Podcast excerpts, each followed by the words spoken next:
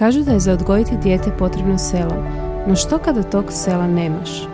Ono što je nama nedostajalo na početku putovanja zvanog majčinstvo je podrška i razumijevanje. I upravo smo iz tog razloga odlučile pokrenuti zajednicu žena koje se međusobno podržavaju i ne osuđuju. Želimo ti pokazati da nisi sama, da je sve ono kroz što prolaziš sasvim normalno, te da si dovoljno dobra i onda kada se tako ne osjećaš. Dobrodošla u podcast Iskreno majčestvu u kojem ti svaki tjedan donosimo iskrene priče stvarnih mama.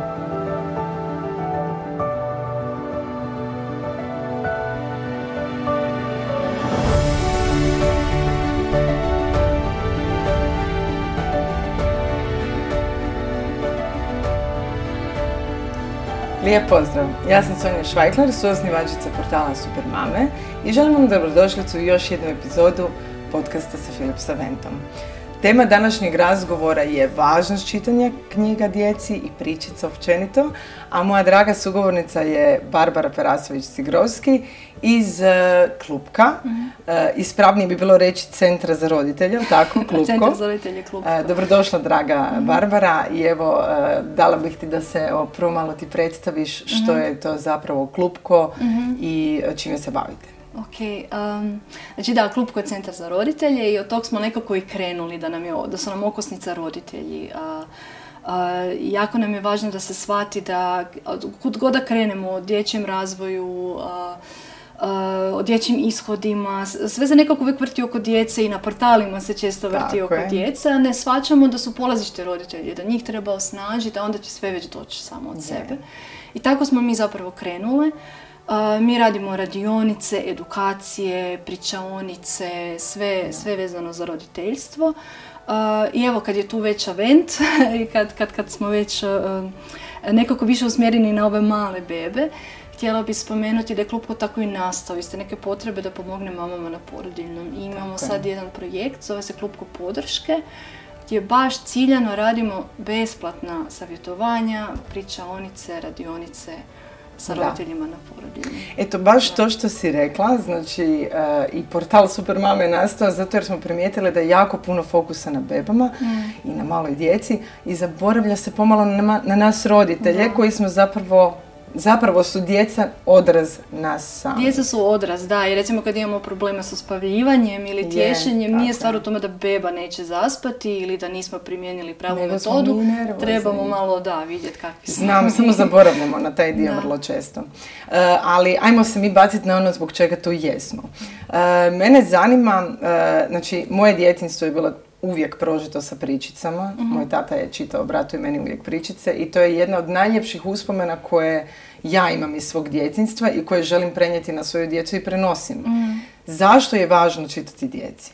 Pa evo, ja bi tebe možda pitala, zašto ti je ta, čisto da promislimo, zašto ti je ta uspomena toliko važna? Sigurno se sjećaš možda nekih priča, uh, sjećaš se šta, šta je pričao, ali kad, kad sve ugolimo, važno ti je sigurno zato što si tada bila sa tatom jer je on odvojio vrijeme za tebe jer ste bili stvarali si zapravo tu nekakvu ono, vezu i bliskost među vama. I to je, to je osnova čitanja. To, to je ono, to, to, to je vrijeme koje potpuno, potpuno posvećujemo svojem djetetu.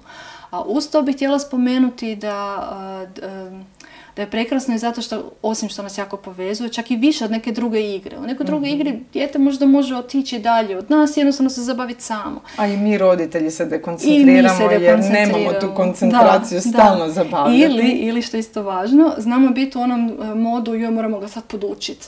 Kako da se igra, šta da radi. Ako čitanja tog nema, čitanje je jednostavno zajednička aktivnost gdje mi čitamo, dijete sluša, priča s nama i slično. I to je toliko jednostavno, toliko intuitivno, ne treba ulagati zapravo ni novaca, samo svoje vrijeme.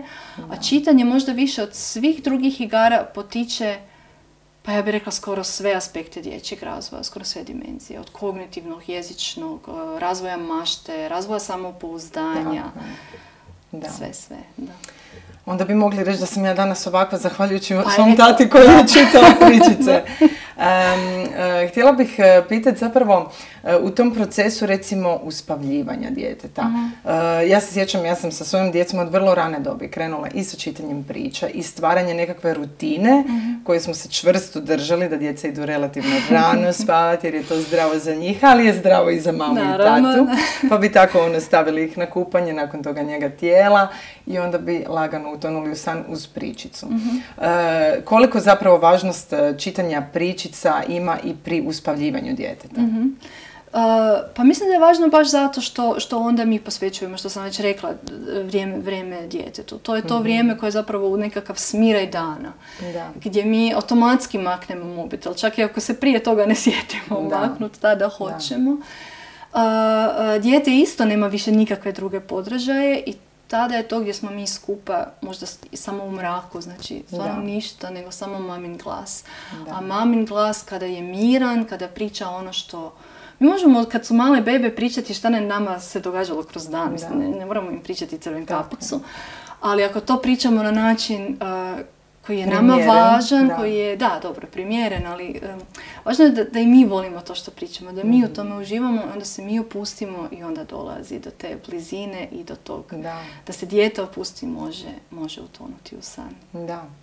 Znači, osim tog nekakvog stvaranja tihog i mirnog okruženja, mogli bismo reći da je čitanje i svojevrsna utjeha, je li tako? A, pa može biti utiha na razne načine, osim ovog što smo rekli da, da, je, da se dijete možda ne može smiriti, a onda kroz mamin glas, kroz neke...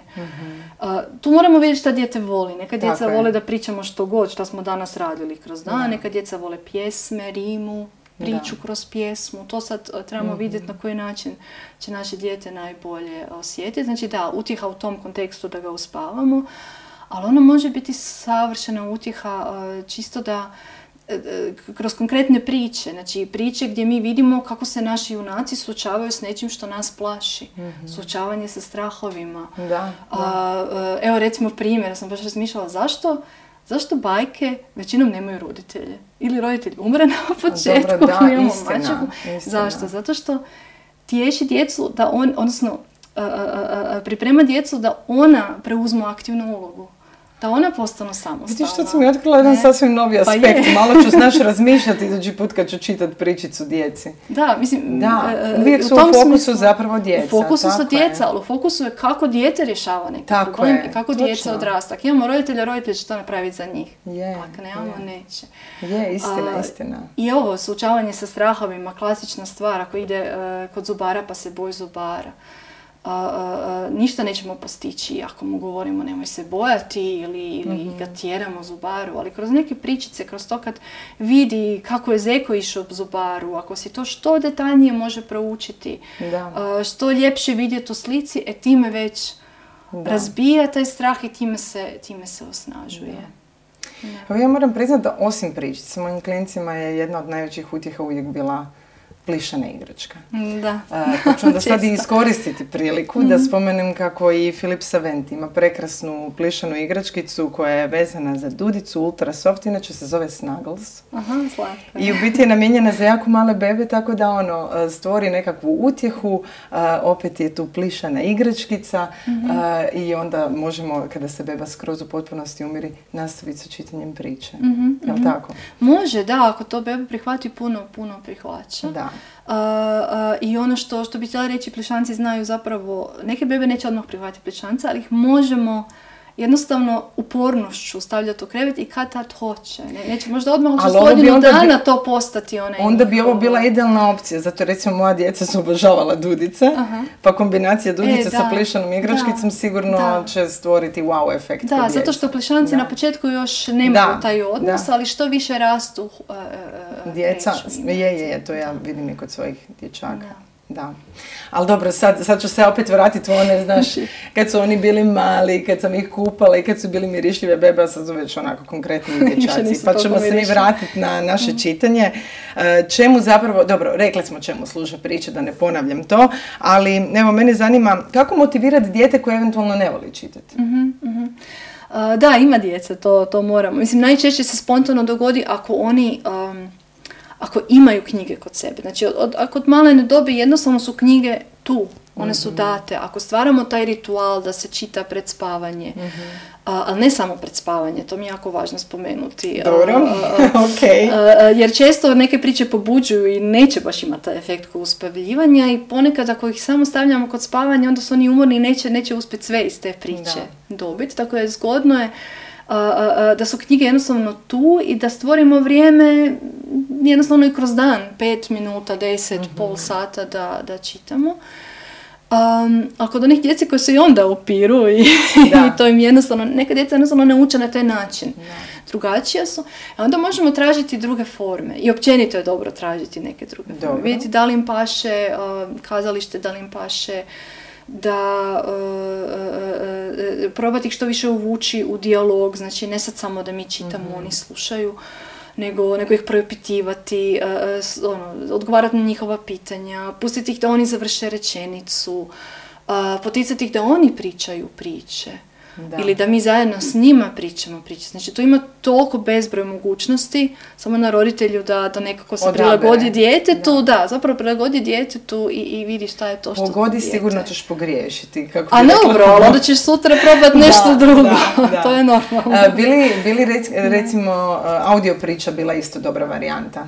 A, meni su audio priče e, ako to dijete prihvati, mhm. ali isto to, baš to, neće možda odmah prihvatiti, ali će prihvatiti za pola godine ili za godinu ili za par mjeseci. Meni su one, čini mi se, jako važne. I mhm. mislim da bi trebali ponuditi svoj djeci i vidjeti na koji način reagiraju. Možda ne odmah, ali sa 3, 4, godine idealno, otprilike. Um, uh, zato što možda još više mogu poticati maštu. Da. Još više, ne, nemate priče, vi sami stvarate priče. slike. da. Ono, Kao evo, meni je tako lijepa fraza, ono, stvaraju se kine u glavi. Je, to je točno. Ja se sjećam palčice iz svojeg djetinstva. Znači, I kako je izgledala ta Kako ona izgledala palčica, onda bi gledala svoj palac, pa bi gledala mjerila. Znači, toliko je bila. Tako da, svakako, evo, pazi koliko ja imam godina, 35 danas, ja pamtim sve audio priče iz svojeg djetinstva, pamtim da. čitanja priča, tako da, evo, um, mislim da, da ste iz ovog podcasta mogli shvatiti koji su benefiti zapravo čitanja, mm. koliko je to važno za našu djecu, što ono sve stvara za našu djecu. I ja bi ti se zahvalila, mm. Barbara, što si došla i izdvojila vrijeme uh, mm. za sudjelovanje u ovom lijepom podcastu. Zahvalila bi se i podcast, uh, zahvalila bi se i Philipsu koji je osmislio ovako divnu uh, zapravo tješilicu za dijete i uh, pozivam vas da nastavite uh, pratiti Philipsoven kanal i čekati iduću epizodu podcasta. Lijep pozdrav! Pozdrav!